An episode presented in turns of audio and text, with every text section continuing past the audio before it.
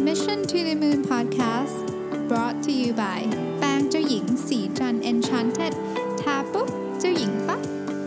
สวัสดีครับยินดีต้อนรับเข้าสู่ Mission to the Moon Podcast นะครับคุณอยู่กับรวิทยานุสาหะครับ วันนี้มาชวนคุยเรื่องหนังสือดังเล่มหนึ่งนะครับ Seven Habits of Highly Effective People เนี่ยซึ่งเป็นหนังสือที่แบบขายมานานมากแล้วนะครับ แล้วก็ยังขายอยู่ติดเบสเซลเลอร์แปลไปเป็นไม่รู้กี่สิบภาษาแล้วเนี่ยนะฮะ หนังสือเล่มนี้เนี่ยเป็นพื้นฐานแล้วกันของการที่คนเราจะใช้ชีวิตอย่างมีความสุขด้วยนะครับ เป็นที่รักของคนอื่นด้วยนะครับ แล้วก็สำเร็จในแบบของตัวเองด้วยเนี่ยเนี่ยทีนี้คือหนังสือเล่มนี้ก็มีดีเทลมีอะไรค่อนข้างเยอะนะครับผมก็จะพยายามสรุปเอาเฉพาะเนื้อเนื้อๆมาให้เลยก็แล้วกันนะครับว่าเขาพูดถึงอะไรบ้างคือเขาพูดถึงนิสัย 7 อย่างนะฮะที่คนที่ เนี่ยเป็นเรียกว่าเป็น high performer ในทุกเรื่องเนี่ยนะครับมีหรือควรจะมีนะครับ นิสัยที่หนึ่งเนี่ยคือ proactive proactive เนี่ยมันตรงกันข้ามกับ reactive ถ้าแปลง่ายๆก็คือว่าคุณคิดนะคือคือคือคุณออกจากบ้านเนี่ยคุณคุณคิดเลยว่ามันมันจะเกิดอะไรขึ้นกับฉันแล้วฉันจะตอบสนองยังไง ไม่ใช่ว่าแบบอะอะฉันก็ไปตามน้ำไปเรื่อยๆนะเกิดอะไรขึ้นก็ ก็อย่างนั้นอะตามนั้นนะครับ คนที่ proactive ยกตัวอย่าง เดินเข้าไปในออฟฟิศตอนเช้าเนี่ยเขาจะไม่แบบเริ่มเช็คอีเมล แล้วก็ตอบอีเมลไปเรื่อยๆอะไรเงี้ยอย่างนั้นนะไม่ proactive คนที่ proactive เขาจะคิดเลยโอเค วันนี้ฉันมีงานอะไรสำคัญต้องทำบ้างนะครับตึกตึกหนึ่งสองสามสี่เรื่องนี้จะทำเมื่อไหร่อ่าเช่น งานนี้เนี่ยอ่าโทรคุยกับ CEO นะสมมติโทรคุย CEO เนี่ยเฮ้ยเลือกเวลาละเวลาเช้าเนี่ย work สุดนะ CEO ตอนเนี้ยกำลังจะถึงออฟฟิศ โทรคุย สมมติว่าเขากำลังอยู่ในรถเนี่ยเวลานี้ work สุดเพราะหนึ่ง CEO กำลังอารมณ์ดียังไม่มีเรื่องที่ออฟฟิศกำลังยังไม่ถึงออฟฟิศใช่ไหมกำลังยังอารมณ์ดีอยู่นะครับเขามีงานวิจัยออกมาว่าตอนเช้าเนี่ยคนอารมณ์ดีกว่าตอนบ่ายดังนั้นอาโทรหาตอนนี้นะครับเพื่อที่จะขอ budget มาทำนู่นทำนี่นะครับ CEO ยังอยู่ในรถ เพราะฉะนั้นหมายความว่านั่งอยู่กับคนขับรถนะครับแล้วก็ยังไม่ได้มีเหมือนกับอ่าคือคือมีเวลาคุยมีเวลาคุยโทรศัพท์เนี่ยอันนี้คือคนที่ proactive จะคิดแบบนี้ ก็คือวางแผนมาเลยว่าโอเคฉันจะทำแบบนี้นะเพราะหนึ่งสองสามสี่นะครับคนที่ proactive จะคิดถึงว่าแบบโอเคอะวันนี้อาจจะต้องไปพูดไปบรรยายนะครับคนที่ proactive ก็จะคิดว่าเอาล่ะสมมุติว่าสมมุติว่าเราใช้อ่า Apple เครื่อง Mac ใช่ไหมมันเป็นโปรแกรมที่ present เป็น keynote ใช่ไหมครับอ้าวเฮ้ยเกิดไปถึงปุ๊บเนี่ย อะเรามีอะแดปเตอร์ไปอะแดปเตอร์เราใช้ไม่ได้ทำไงอะเราต้องเตรียมเวอร์ชัน PDF ไปด้วย เพราะว่าคุณไป Present Keynote เปิดในอ่า PowerPoint ของเครื่องอื่นที่เป็น Windows ไม่ได้ สมมติเราต้องยืมเครื่องคนอื่นนะครับถ้าเป็นงานสำคัญจริง ๆ คนที่ proactive เนี่ยจะเตรียมคอมไปสองเครื่องเลยฮะอะไรอย่างนี้เป็นต้นนะครับยกตัวอย่างนี่นี่คือคือคนที่ไม่ได้ปล่อยให้แบบเฮ้ยชีวิตมันไปกับกับเส้นทางสายลมของมันมันเกิดอะไรขึ้นก็เกิดอะไรเงี้ยไม่ใช่ คนที่เป็น proactive จะคิดก่อนมีการวางแผนนะครับจะลดเขาเรียกว่าลด influence ของ external force คือมันจะลดจะลดสิ่งที่ภายนอกที่มากระทบเรา แล้วมันจะมันจะทำให้เราเขวไปจากแผนของเรา จะลดเขาจะเตรียมการลดนะครับยกตัวอย่างคนที่ proactive เช่น คนที่เตรียมการต่างๆอะพวกที่เป็นแบบ prepper ทั้งหลายเนี่ยก็จะเป็นคนที่ proactive อย่างเช่นเพื่อนผมอย่างเงี้ยบางคนก็คือมีแบบ survival kit อยู่ที่บ้าน คือ ถ้าสมมติว่าเกิดอะไรขึ้นเนี่ยหยิบกระเป๋าอันเนี้ยเหมือนเหมือนเขาเรียกว่าอะไรนะ go back นะฮะเหมือนที่เราเห็นในหนังอะอย่างนั้นเลยนะฮะคือมีทุกอย่างอยู่มีเงินสดอยู่มีอะไรอยู่ ถ้ามีอะไรขึ้นก็หยิบ go back เนี่ยแล้วไปได้ อย่างเงี้ยคือคนที่ proactive นะครับผมเองก็จะ proactive ในบางเรื่องนะที่ที่รู้สึกอย่างเช่นเรื่องแบบเรื่องรถหรืออะไรเงี้ยนะฮะคือรถผมมันเสียบ่อยไงผมก็เลยแบบ เดี๋ยวนี้ก็จะมีแบบที่จัมแบตในรถที่แบบไม่ต้องไปต่อแบตเตอรี่คนอื่นนะเป็นแบบแบตเตอรี่ ก็ตัวเองอะไรเงี้ยที่สูบลมยางอะไรพวกเนี้ยที่แบบฉีดยางไอโฟมอะไรพวกเนี้ยคือมันแบบคือคือคือมันมีประสบการณ์รถเสียบ่อย ก็เลยก็เลยทำพวกนี้ไว้นะครับนี่ก็เป็นกระบวนการอันหนึ่งคนที่ proactive เนี่ยนะฮะถ้าเกิดว่าทำในแง่ของเมื่อกี้เมื่อกี้เป็นแบบผิวๆ แต่ถ้าคุณ proactive ในเชิงของสภาวะจิตใจด้วย สภาวะทางอารมณ์ด้วยเนี่ยคุณจะเป็นคนที่มี self awareness ยกตัวอย่าง คุณรู้ว่าการประชุมครั้งนี้เครียด นะคุณรู้ว่าการประชุมครั้งจะเครียดจะเป็นการต่อกดดันต่อรองมากๆเนี่ยคุณ proactive เนี่ยนอกจากคุณเตรียมข้อมูลต่างๆ เพื่อมานั่นแล้วเนี่ยคุณยังเตรียมสภาพจิตใจคุณด้วย คุณอาจจะบอกกับตัวเองตลอดเลยว่า ก่อนที่มาประชุมเนี่ยวันเนี้ยทำยังไงก็ได้ จะยิ้มตลอดจะไม่โมโห จะไม่ทำอาการจะไม่แสดงสีหน้า จะไม่เหวี่ยงไม่อะไรเด็ดขาด จะไม่ออกอาการว่าไม่พอใจเด็ดขาดอะไรอย่างเงี้ยนะนี่ก็คือการ proactive ก็เป็นก็เป็นวิธีการหนึ่ง คนที่ proactive จะรู้สึกว่า โอเค วันนี้ไปประชุมเนี่ยต้องเจอคนนี้คนนี้ฉันไม่ชอบแน่เลยอะ แต่ฉันมี self aware แต่ฉันรู้ฉันไม่ชอบแน่คนนี้ ฉันก็จะเตรียมการไปก่อนทำยังไงก็ได้ให้ฉันไม่หงุดหงิดคนนี้ เพราะถ้าหงุดหงิดอาจจะทำให้การเจรจาและบริษัทเสียหายได้ อย่างนี้เป็นต้นนะครับ คนที่ตรงกันข้าม proactive คือ reactive ก็คือแบบอาเจออะไรฉันก็ไปตามนั้นนะฮะอะไรเข้ามาฉันก็ทำก่อน คนนี้เดินมาบอกอะทำนี้หน่อยก็อาจทำให้ก่อนนะครับอีเมลมาก็คือตอบอีเมลตามลำดับของมันเลยนะครับมันเข้ามา 300 อันก็ตอบตั้งแต่อัน อันอันที่เราเห็นก่อนแล้วก็ตอบมาเรื่อยๆตอบมาเรื่อยๆไม่ได้ดูเลยว่าอันไหนสำคัญกว่าอันไหนเนี่ยอันนี้เป็นคนที่ reactive นะครับเรื่องนี้สำคัญนะฮะสำคัญคือไอเจ็ดนิสัยเนี่ยอันนี้ก็เป็นอันหนึ่งที่ผมรู้สึกว่าเออมันต้องเป็นจุดเริ่มต้นก่อนนะครับอันที่สองฮะ begin with the end in mind คำนี้ผู้ใหญ่ท่านหนึ่งนะครับที่ผมเคารพแม่เคยสอนผมแม่เขาบอกว่าแท็บสิ่งที่สำคัญที่สุดเลยนะ เวลาจะทำอะไรเนี่ย อยู่ต้อง begin begin with the end in mind คือเขาพูดประโยคนี้เลยนะฮะผมก็จำคำนี้มาตลอดนะฮะตอนแรกผมก็ยังไม่ค่อยเข้าใจเท่าไหร่ว่า เวลานำมาปฏิบัตินี่มันจะยังไงเอ๊ะเราให้นึกภาพว่าโปรเจกต์เราเสร็จแล้วมันต้องเป็นหน้าตาแบบนี้ไหม จริงๆแล้วมันมีความหมายลึกซึ้งกว่านั้นนะมันมีความหมายว่า พอเรื่องนี้นี่ทำจนถึงจุดที่เราต้องการแล้วเนี่ยเราเราอยากให้คนอื่นก็พูดถึงมันยังไง เราอยากส่งอะไรต่อให้กับคนอื่นนะครับในหนังสือเล่มนี้เขาเขียนไว้ได้ดีเขาบอกว่าให้นึกเลยว่าที่งานศพของคุณเนี่ย คุณอยากให้คนพูดถึงคุณว่ายังไงนะฮะคุณอยากให้คน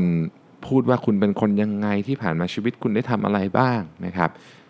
คุณอยู่ที่งานศพตัวเองอะ่ะคุณจะได้ยินอะไร ให้นึกอย่างนี้เลยพอเรานึกอย่างนี้ปุ๊บเนี่ยเราจะกลับมามองตัวเองว่าเฮ้ย value ของเราคืออะไร อะไรคือสิ่งที่สำคัญที่สุดสำหรับเรา ลูกเราจะพูดถึงเราตอนที่เราตายไปว่ายังไง เพื่อนเราจะพูดว่ายังไงนะครับ พี่น้องเราจะพูดว่ายังไงนะ ลูกน้องเจ้านายเราจะพูดว่ายังไงอะไรคือ value ที่สำคัญที่สุดของเราเนี่ยคือพอเราคิด begin with the end in mind ซึ่ง end อันใหญ่ที่สุดของเราเนี่ยไม่ใช่ end project ไม่ใช่ end อะไรแต่คือชีวิตเราอะจบ เราอยากจะให้คนอื่นเขาพูดถึงเราอย่างไง แล้วมันจะตีกลับมาเป็น value ของเราฮะแล้วเราก็จะเนินชีวิตตามนั้น เวลาเราจะตัดสินใจอะไรเนี่ยถ้าเรา begin with the end in mind เนี่ยเราจะเห็นว่าเรื่องนี้เราไม่ทำเหตุผล เพราะว่าฉันไม่อยากให้ตอนจบเนี่ยมันมีมันมีคนพูดถึงฉันว่าแบบนี้นะฮะ อันนี้ก็เป็น habit ที่ 2สำคัญมากเช่นกันนะครับ habit ที่3นะฮะ first thing first นะครับคำนี้แม่ผมชอบพูดนะฮะ first thing first ก็จริง ๆ อันนี้เราพูดกันบ่อยอยู่แล้วในพอดแคสต์บอกว่าเฮ้ยคุณต้องคุณต้องเข้าใจนะว่าชีวิตคุณเนี่ยอะไรเป็น priority นะครับที่ทำงานคุณก็มี priority ชุดหนึ่ง กลับมาที่บ้าน priority ชุดนั้นที่ทำงานอาจจะเปลี่ยนไป เปลี่ยนไปอยู่แล้วเพราะอยู่ที่บ้านก็เป็นอีกบทบาทหนึ่งคุณอยู่บทบาทไหนกับใคร priority ของคุณคืออะไร คุณรู้ไหมว่าตอนนี้คุณใช้ชีวิตอยู่กับสิ่งที่สำคัญที่สุด ขอเน้นณเวลานี้หรือเปล่า ขอเน้นว่าณเวลานี้หรือเปล่าหมายความว่าสิ่งสำคัญที่สุดของเราเนี่ยบางทีมันเปลี่ยนไปตามเวลา อย่างที่บอกครับอยู่บ้านอยู่ที่ทำงาน priority ไม่เหมือนกัน อย่าเอามาสลับกันนะตอนอยู่บ้านก็อย่าเอา priority ที่ทำงานมาตอนอยู่ที่ทำงานก็อย่าไปเอา priority ที่บ้านมาอะไรถ้าเกิดสลับกันมันจะมั่วไปหมดนะครับเรารู้ว่าสิ่งที่สำคัญที่สุดคืออะไรเนี่ยนะครับ เราจะไม่สูญเสียโฟกัสกับ mission ของเรานี่สำคัญมาก เมื่อไหร่คุณสูญเสียโฟกัสกับ mission ของคุณนี่นะฮะคุณจะทำแต่เรื่องเล็กๆ เสร็จ แล้วก็อะไรก็ไม่รู้เป้าหมายใหญ่ไม่ได้ อย่างนี้เป็นต้นนะครับ habit ที่4ครับ win win หา win win solution อันนี้เป็นนิสัย ผมชอบ habit นี้มากคือคือถ้าคุณอยากจะหา win win solution ที่คุณต้องฝึกนะ เพราะเพราะว่า win win solution มันจะไม่ปรากฏออกมาเป็น solution ที่ 1 ส่วนใหญ่นะครับ solution ส่วนใหญ่จะเป็นเราวินคนอื่นช่างมันนะฮะนั่นก็เป็น solution ที่เราคิดตอนแรกนะมันก็เป็นนิสัยของมนุษย์นะครับแต่ถ้าเราฝึกในการคิด win win solution ตลอดเวลาเราจะเริ่มเห็นในทุก ๆ สถานการณ์จริง ๆ ว่าแบบสถานการณ์นี้เราสามารถเลือกให้คนเป็น loser หรือหรือ winner ก็ได้เนี่ยมันขึ้นอยู่กับเราบางสถานการณ์นะครับมันขึ้นอยู่กับเราเฮ้ยเราเลือกเขา win ด้วยดีกว่า ถ้าเราฝึกนิสัยเป็นแบบนี้นะครับหนึ่งคุณจะเป็นคนที่คนรักมากๆ อันนี้แน่นอนอยู่แล้วสองไอ้ win ของคุณเนี่ยสมมติว่า win win กับ win lose เนี่ยไอ้ win ที่เป็น win win เนี่ยมันจะใหญ่กว่าด้วยอ่ามันเป็นอย่างนั้นจริงๆนะฮะเพราะฉะนั้นฝึกมองหา win win solution ในทุกๆเหตุการณ์ที่เกิดขึ้นทำยังไงเรื่องนี้เราถึงจะออกมาในเชิงของ win win solution ได้นะครับรถชนเราถูกเขาผิดทำยังไงให้ win win รถชนเราผิดเขาถูกทำยังไงให้ win win เนี่ยลองคิดลองคิดเอาเรื่องนี้เรื่องรถชนเนี่ยคนมันต้องเจอกันบ่อยๆนะฮะเอาไม่ใช่บ่อยหมายถึงว่าต้องเจอกันบ้างนะฮะคนเจอรถชนบ่อยๆก็ไม่น่าจะดีนะ เจอกันบ้างเราคิดยังไง win win solution เป็นยังไงเราจะถ้าเกิดเราถูกเราจะบี้อีกฝั่งหนึ่งให้ตายไปเลยไหมหรือยังไงดีนะครับลองดูเรื่องนี้นะอันที่ 5 นะครับ first understand then be understood คือคุณต้องเข้าใจคนอื่นก่อน อย่ามาหวังให้ใครเข้าใจเราก่อน เราเนี่ยต้องเข้าใจคนอื่นก่อน นิสัยที่ 5 เราต้องเข้าใจคนอื่นก่อนนะครับ เราเข้าใจคนอื่นโดยทำยังไงฮะเข้าใจคนอื่นคุณต้อง active listening นะเราต้องฟังอะคือระดับแรกก็ต้องฟังต้องดูนะครับเข้าใจคนอื่นก่อนว่าเฮ้ยตอนนี้เขามีความรู้สึกยังไง เขาต้องการอะไรนะครับ อย่าพิ่งใส่ความคิดของตัวเองเข้าไปเฮ้ยฉันมีความคิดแบบนี้เรื่องนี้ต้องผิดต้องถูกแน่นอนอย่าพิ่งฟังเฉยๆยังไม่ต้องตัดสินทั้งสิ้น เรามีแนวโน้มอยู่แล้วที่จะแบบเอ้ย เรื่องนี้ ฉันมีชุดความคิดนี้อยู่ฉันครอบเลย ถ้าคุณทำแบบนี้คุณต้องเป็นแบบนี้แน่ ๆ เลยนะครับ อันนั้นมันเป็นไบแอสและหรือเราฟังเรื่องใดมาเรารู้สึกว่าไม่ใช่อะเพราะว่าฉันมีความเชื่ออยู่อันหนึ่งฉันมีหลักฐานอยู่อันหนึ่งว่าความคิดของฉันถูก confirmation bias จำจำกันได้นะฮะ confirmation bias confirmation bias คืออะไรอะ confirmation bias แปลเป็นภาษาไทยคือว่าเราเนี่ยไม่ได้เจอเรื่องเราหาหลักฐานมา เพื่อตอบคำถามเรื่องนี้ นะปกติเนี่ยโดยหลักการแล้วมันควรจะเป็นอย่างนี้ใช่ไหมอะมีเรื่องอะเฮ้ยมาอธิบายหน่อยดิเรื่องนี้เป็นยังไง แต่เราเนี่ยเชื่ออะไรบางอย่างไปแล้ว คือฉันมีคำตอบเรื่องนี้แล้วล่ะแต่ว่าเราจะหาหลักฐานนะเพื่อมาสนับสนุนความเชื่อนี้ไม่เหมือนกันนะครับ อันแรกเนี่ยยังไม่รู้ว่าคืออะไรหาหลักฐานมาตอบ อันเนี้ย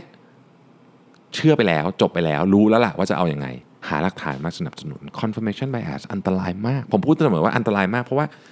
พอมันมีหลักฐานสนับสนุนคุณเอามาใช้ทันทีพอคุณเห็นหลักฐานที่เฮ้ยดูเหมือนจะดี แต่มันไม่สนับสนุนความเชื่อของฉัน ปัดทิ้งไปก่อน อันเนี้ยอันตราย ดังนั้น เข้าใจคนอื่นก่อน แล้วเดี๋ยวเขาจะมาเราเราค่อยเราค่อยให้คนอื่นมาเข้าใจเรานะครับ จะทำให้เข้าใจคนอื่นได้เนี่ยสิ่งหนึ่งที่สำคัญมากก็คือ เราจะต้องมีเอมพัตตีฮะเราต้องมองเรื่องจากมุมคนอื่นให้ได้ ซึ่งเป็นเรื่องที่ยากมากผมบอกเลยอันนี้ต้องฝึกกันยาวเลยคำว่าเอมพัตตีในในในความหมายอันนี้เนี่ยคือ สมมติลูกน้องคุณทำอะไรผิดอะสักเรื่องหนึ่งที่แบบมันไม่น่าผิดอะไรเงี้ยเราต้องเราต้องเอมพัตไตส์เขาให้ได้ว่าแบบทำไมเขาถึงคิดทำไมเขาถึงทำแบบนั้น สถานการณ์ของเขามันมันอาจจะอยู่ในสิ่งที่ที่เราไม่มีวันเข้าใจ แต่เราเราพยายามมองจากมุมเขาได้ไหมนะครับว่าไม่ได้หมายความว่าจะพลิกเรื่องถูกให้เป็นผิดผิดให้เป็นถูก แต่เราเข้าใจหรือเปล่า เมื่อเราเข้าใจเนี่ยสิ่งที่เราทำออกไปต่อจากนั้นนะครับ มันก็จะทำบนความเข้าใจ จะลงโทษก็ลงโทษบนความเข้าใจ แบบนี้เป็นต้นนะครับ ข้อที่ 6 ครับ habit ที่ 6 คือ synergize นะฮะ synergize นี่อาจจะเรียกว่าได้ว่าเป็นแบบเวอร์ชันวินวินแบบขั้นกว่า synergize คือ1บวก1เท่ากับ 4 เท่ากับ 5 เท่ากับ 6 อะไรเงี้ยนะฮะหนึ่งบวกหนึ่งไม่ได้เท่ากับ 2 นั่นหมายความว่าเมื่อเอาเอาสิ่งดีๆของคนที่เราอยู่ด้วยกันเนี่ยมาเนี่ยมันมันขยายตัวไปใหญ่ขึ้นนะครับอันนี้ก็ต้องอันนี้เป็นนิสัยที่ต้องฝึกหนักเลยเพราะว่า มันต้องมองเห็นโอกาสในอะไรบางอย่างตลอดเวลานะครับคำว่า synergize นี่เราได้ยินบ่อยเวลาเราจะทำแบบรวมบริษัทอย่างเงี้ยนะฮะทำ M&A บริษัทด้วยกันเงี้ย merger and acquisition นะครับการควบรวมกิจการอย่างเงี้ย